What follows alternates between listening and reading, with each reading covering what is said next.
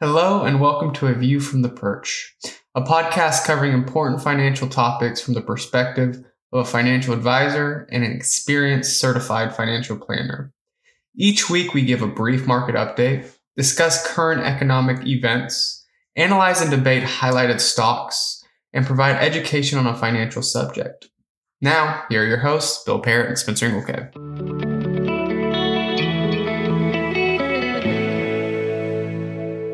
All right, Bill, age-old questions. How are the markets? Well, uh, they've taken a turn for the worse over the last week. Uh, inflation numbers continue to come in hot. Uh, the ten-year Treasury is now above four percent. A lot of people are moving money to Treasuries. So uh, the S and P five hundred is down about two percent. Small caps are down about a percent. International stocks down one and a quarter percent, and long-term bonds are down three percent. Oh, wow. Okay. So uh, fixed income investments, bonds are taking the brunt of it. Uh, obviously, when rates rise, bond prices go down. But uh, people are concerned that rates and inflation are going to stay elevated for some time. And, you know, they're, they're probably right. You know, we could be at this level for quite a while, range bound for yeah. quite a while. We're There's not a big catalyst for an upside, not a huge catalyst for a downside. So could be a whole lot of nothing here for a while. Yeah, I mean, the Fed hasn't changed their stance that they're going to raise a couple more times and then keep it stabilized. So it's intriguing that long-term bonds are taking such a hit where people are just more optimistic than they should have been when it comes to those investments? Well, it's math, you know, and just when rates go higher, bond prices go lower. And so now the longer term part of the curve, ten, twenty, and thirty years are starting to rise. They were falling. Mm-hmm. And now they're rising to catch up with the uh, the two-year yeah. um, and the one-year and the six-month. You know, six-month and the one-year over five percent. So bonds are resetting. And the Fed has always said they're going to be data dependent. Mm-hmm. And the data now is coming in hotter than expected. By zero point two percent, though. Well, it's it's, it's numerous, numerous yeah. reports. And so, you know, if it was just one, we mm-hmm. could say, okay, that's a one-off. But uh, personal consumption, uh, P P I, C P I, Uh, they're they're all coming in mm. above expectations. And so, um, you know, whether it's zero point one, zero point two, it, it, it doesn't matter at this point because the people who are bearish, the people mm. who are wanting, well, not necessarily wanting the market to fall, but uh, are concerned about the market falling, you know, that's fuel oh, yeah. for them. They're saying, hey, these data points are coming in hotter than expected. That's what the Fed looks at. The Fed's going to keep raising rates. Uh, and therefore, we're going to sell stocks and bonds and rates are going higher. Mm. And uh, until we get a break, um, you know, it's pretty much going to be this way. Yesterday, I looked at from nineteen ninety-four to nineteen ninety-five when the Federal Reserve raised rates one hundred percent. I looked at what the market did from the very first rate raise to the last one. Mm-hmm. And you know, the market was basically flat. Interesting. Um, and bonds were down uh, a couple percentage points, but not not like what we've been going through lately. Mm. Uh, but it was pretty interesting. So the Fed raised rates one hundred percent in ninety-four, and the market didn't really – it was down, but not not significantly. Interesting. So how much do you attribute kind of the downtrodden market to like the February lull, or do you think this is kind of a reoccurring theme that's going to happen throughout the year?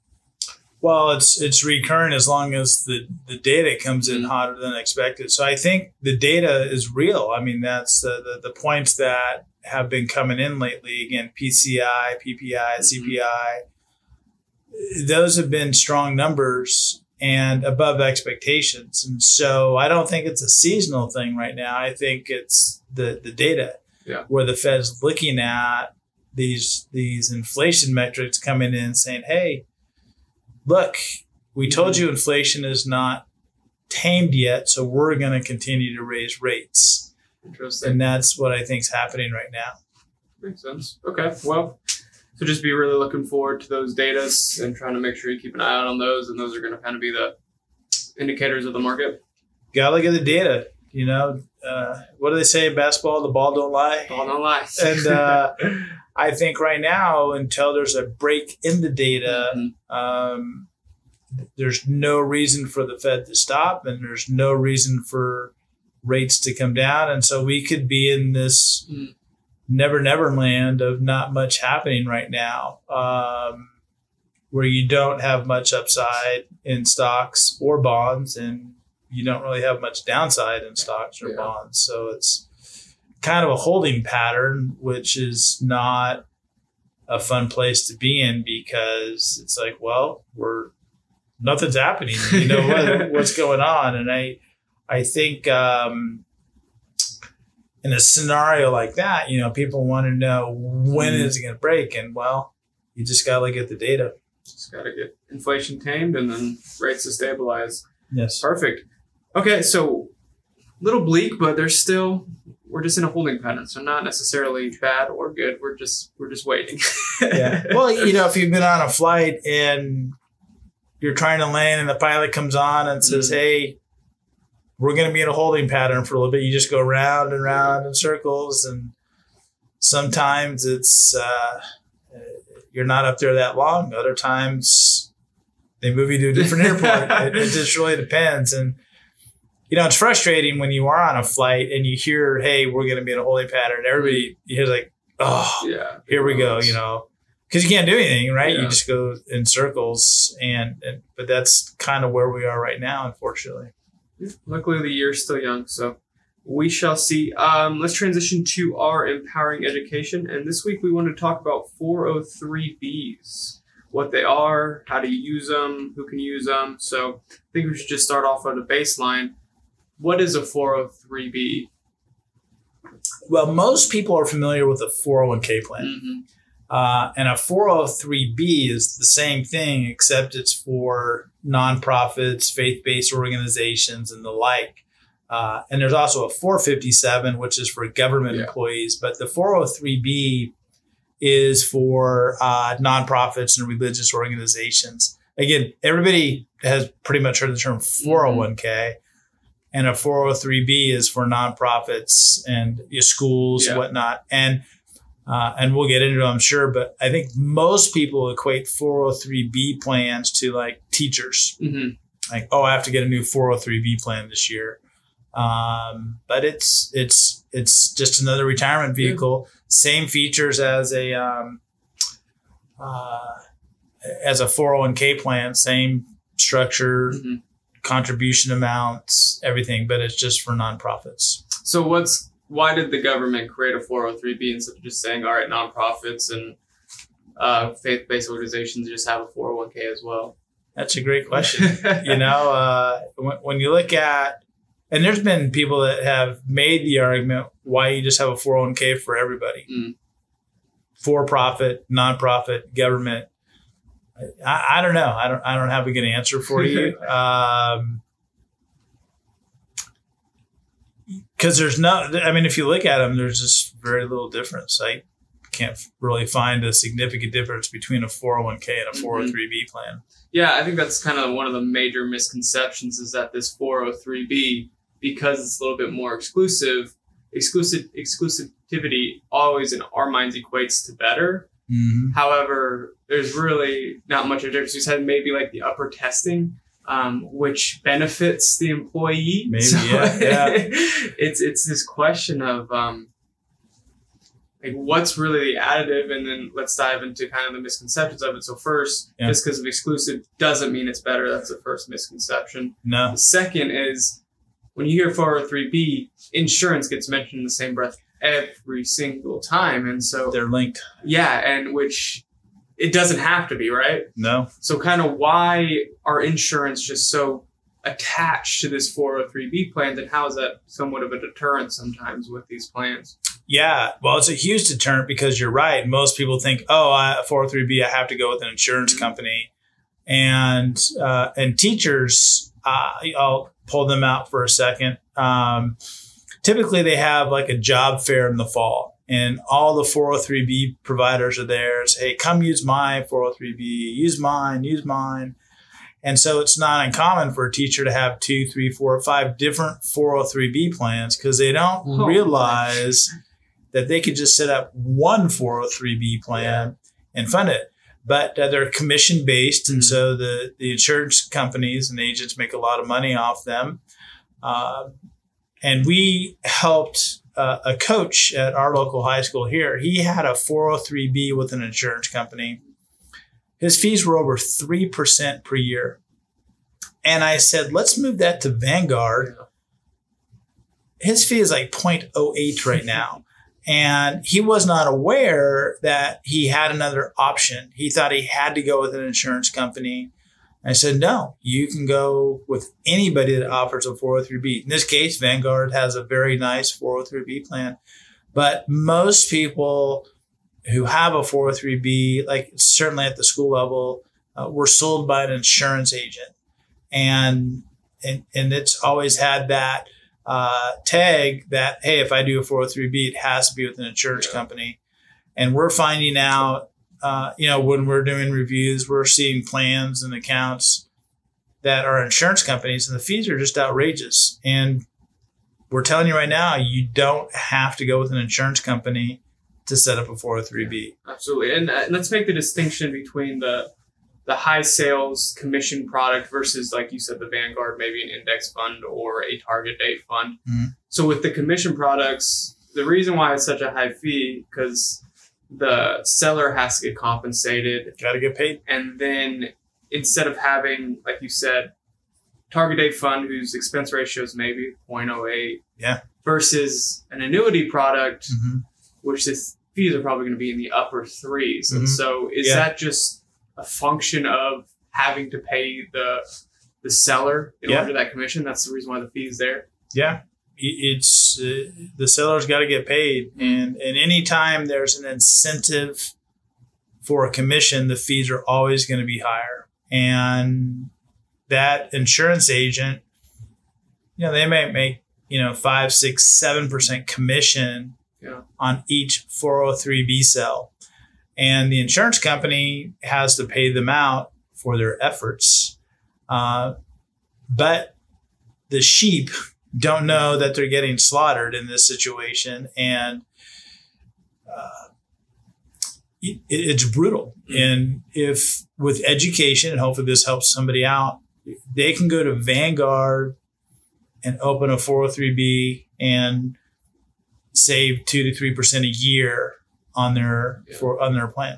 So so how does that work? Because I know four oh one Ks you have to be attached to the company. So how are you able to go to a different custodian, non-insurance agent? Do you just say, hey, I'm working for X nonprofit, X school district, and then like how does that work as an individual investor? So there's so a school district has connections with all or a lot of mm-hmm. vendors. Uh, if it's a nonprofit, typically you just have one, one custodian. Yeah. Um, so if you worked for a nonprofit, you were going to go with that nonprofit's four oh three B plan. Yeah. But teachers can go anywhere. They can go to Vanguard. They can go to Fidelity. They can go to Northwestern Mutual.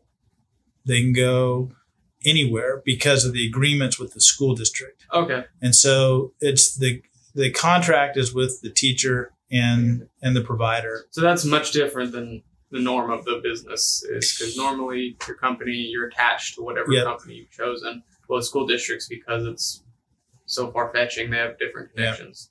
Yeah. yeah. And uh, and school districts typically don't contribute for teachers. Mm-hmm. But if you, again, if you work for a nonprofit, um, uh, let's say you work here in Austin for the Lance Armstrong Foundation yeah. and they have a four oh three B and you're employed by the uh, the Lance Armstrong Foundation, you're going to go with that four oh three B. Yeah. If you work for Goodwill, uh, United Way, um, you know, pick an organization and you're an employee, you're going to go with that four oh three B plan. Yeah. But teachers can go anywhere. Okay. So just outside of teachers, which makes total sense. Perfect. Um, so with kind of this idea of starting a four oh three B, let's talk to the administrators. how do I see my fees? Like, how do I know if I am being fleeced, and what are kind of my options after I have that realization or not? Yeah, that's a good question. They could look at the summary plan description. Uh, certainly their statements, their statements will show their fee schedule on there. And then the, the, the administrator has a document, uh, it's four oh eight B two, I believe it is, um, that shows their fees and whatnot. But they can go in to their plan, anybody, and see what the expense ratios are for the funds. Yeah.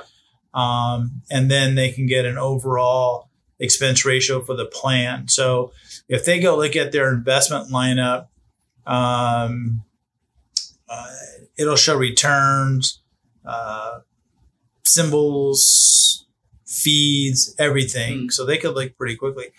But if you're an employee and you are an expensive plan, there's not a lot you could do because you can't go yeah. anywhere else. So you need the administrator to say, hey, we're going to look for a more economical, uh, more employee-friendly plan. Yeah, that makes sense.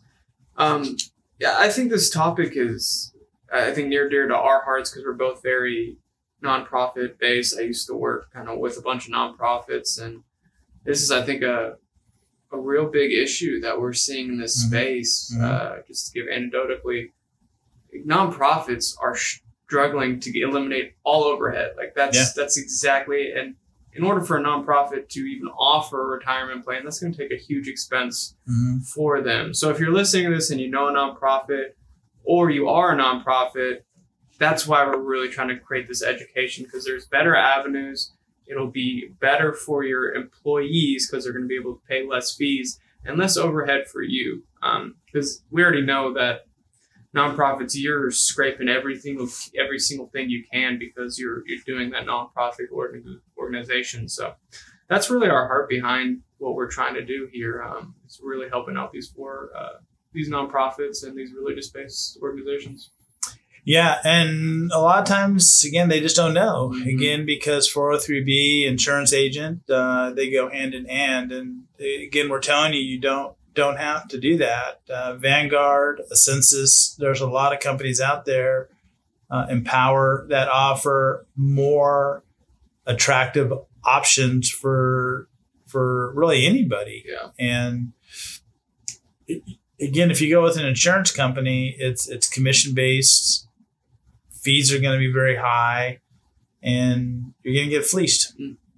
Yeah, so I think just summing it down, the first step is just take a look at that statement, see what's going on. And if you're a teacher, take a look at how many four oh three B's you own, yes. apparently the fees you're paying, and then just consolidate and get under a effective, a cost-effective plan, absolutely. Yeah, that's great advice. And, and, and again, I'll just echo that. If you're a teacher out there with multiple four oh three B plans, consolidate them into one. And and do it at Vanguard and lower your costs and, and, and do yourself a favor. It'd be easier to manage. Um, your fees will go down. Yeah. And and you don't have to open another four oh three B ever again. So if you go to a job fair, don't get sold that, hey, you need another mm-hmm. four oh three B for diversification purposes. It's not the case. Run. Get out of there. Yeah. And uh consolidate and and lower those fees. Absolutely. Well, that's very educational. Thank you, Bill. And now we're going to transition into our intriguing issue. And the one I have this week is, it's actually pretty intriguing. I'm not, not to be redundant, but it's the uh, Wallet Hub did a study of the top one hundred happiest cities in the United States of America. Oh, yeah. And you'd be pretty surprised which ones kind of made the list. So I'll tell you the top five. So it's Fremont, California, yes. at number one. Been there.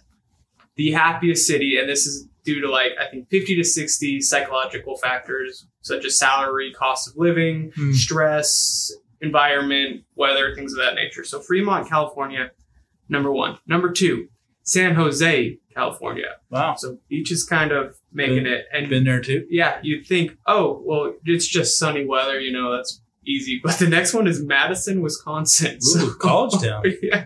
We're talking there. And then the fourth one is Overland Park, Kansas. Ooh. at all places, the Midwest. Yeah. And that's about as landlocked as you can get. I think they have a lot of fountains there. Yeah, true. Uh, and then the fifth is San Francisco, uh, California, which which we've heard horrible things about, but um, it's still top five. Who would have thunk?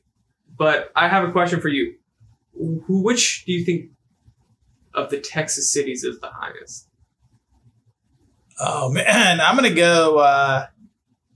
I want to say Austin, but it's probably some someone in the Dallas area, like McKinney or something like that. Close. It's Plano. Plano. Plano. Yeah. And at twenty-nine. Really? Yeah. So in Austin, if you had to guess, where do you think they put that up? fifty-four.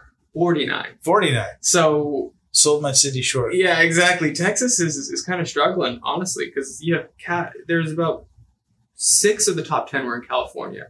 And so there's this idea that all these Californians are coming to Texas for a better life. Yeah. But you're leaving the happier cities.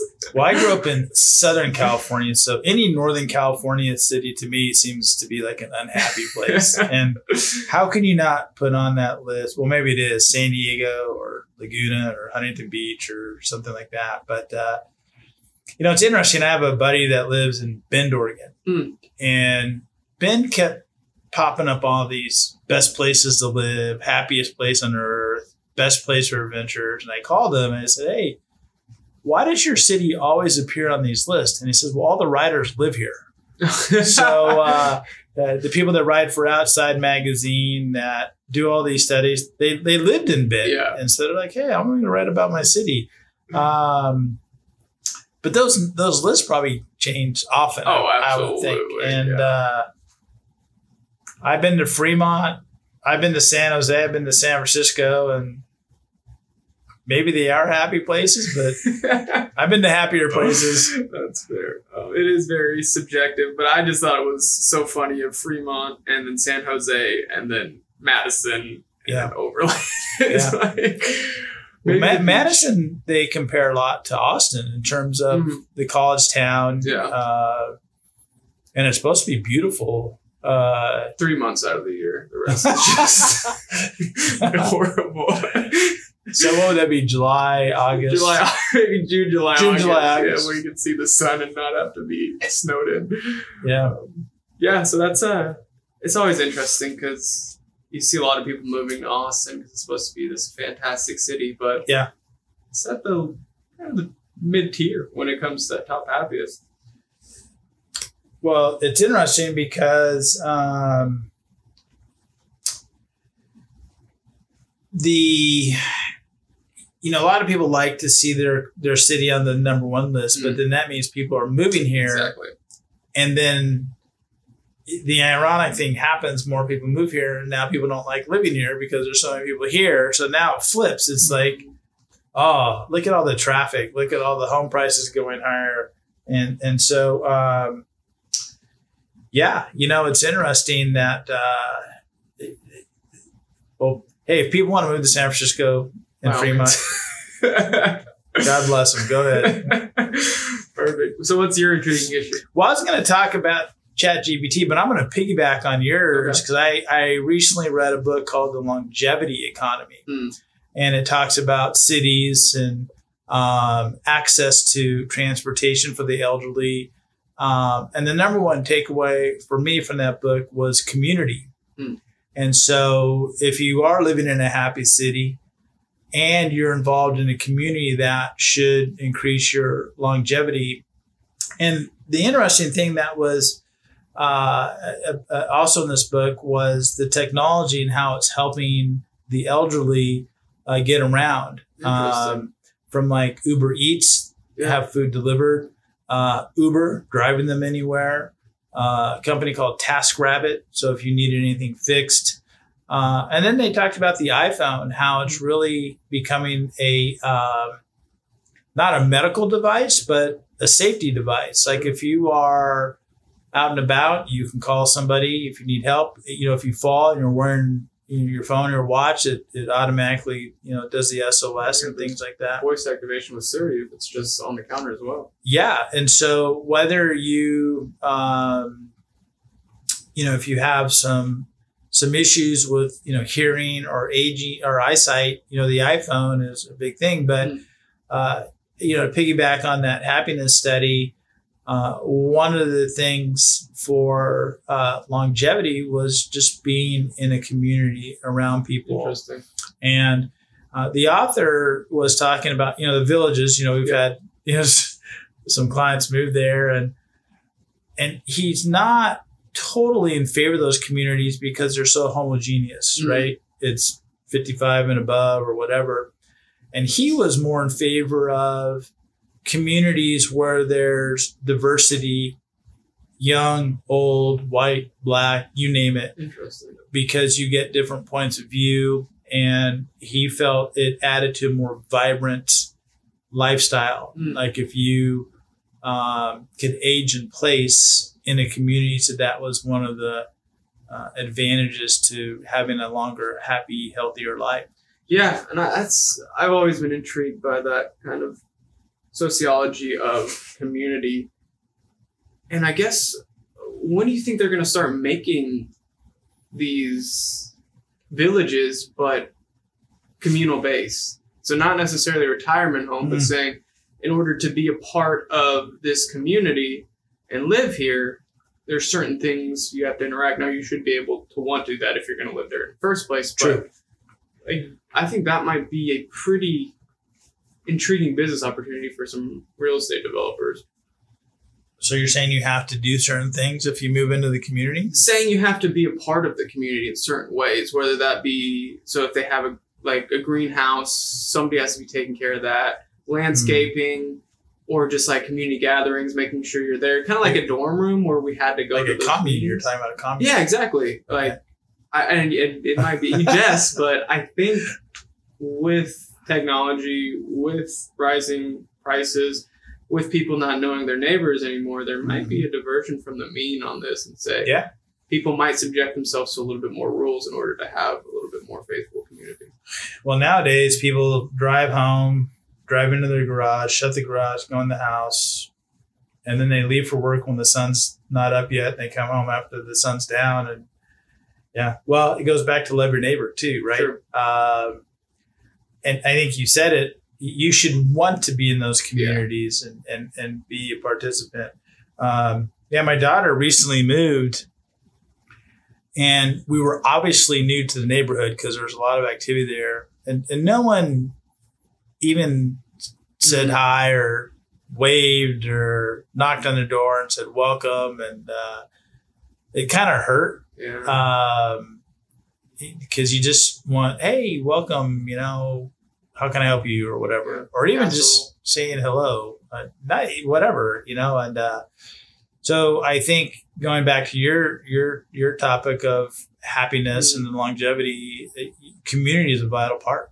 Yeah. For not only longevity and happiness and health, but safety. Sure.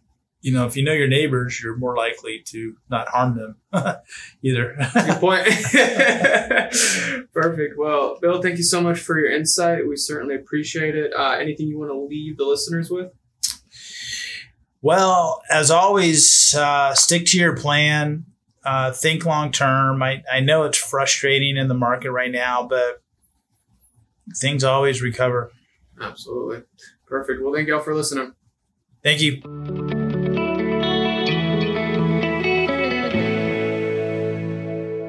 Thanks for joining us this week. Make sure to visit our website, parrot wealth dot com, where you can learn more about everything we have to offer at Parrot Wealth Management. That's our view from the perch. See y'all next week.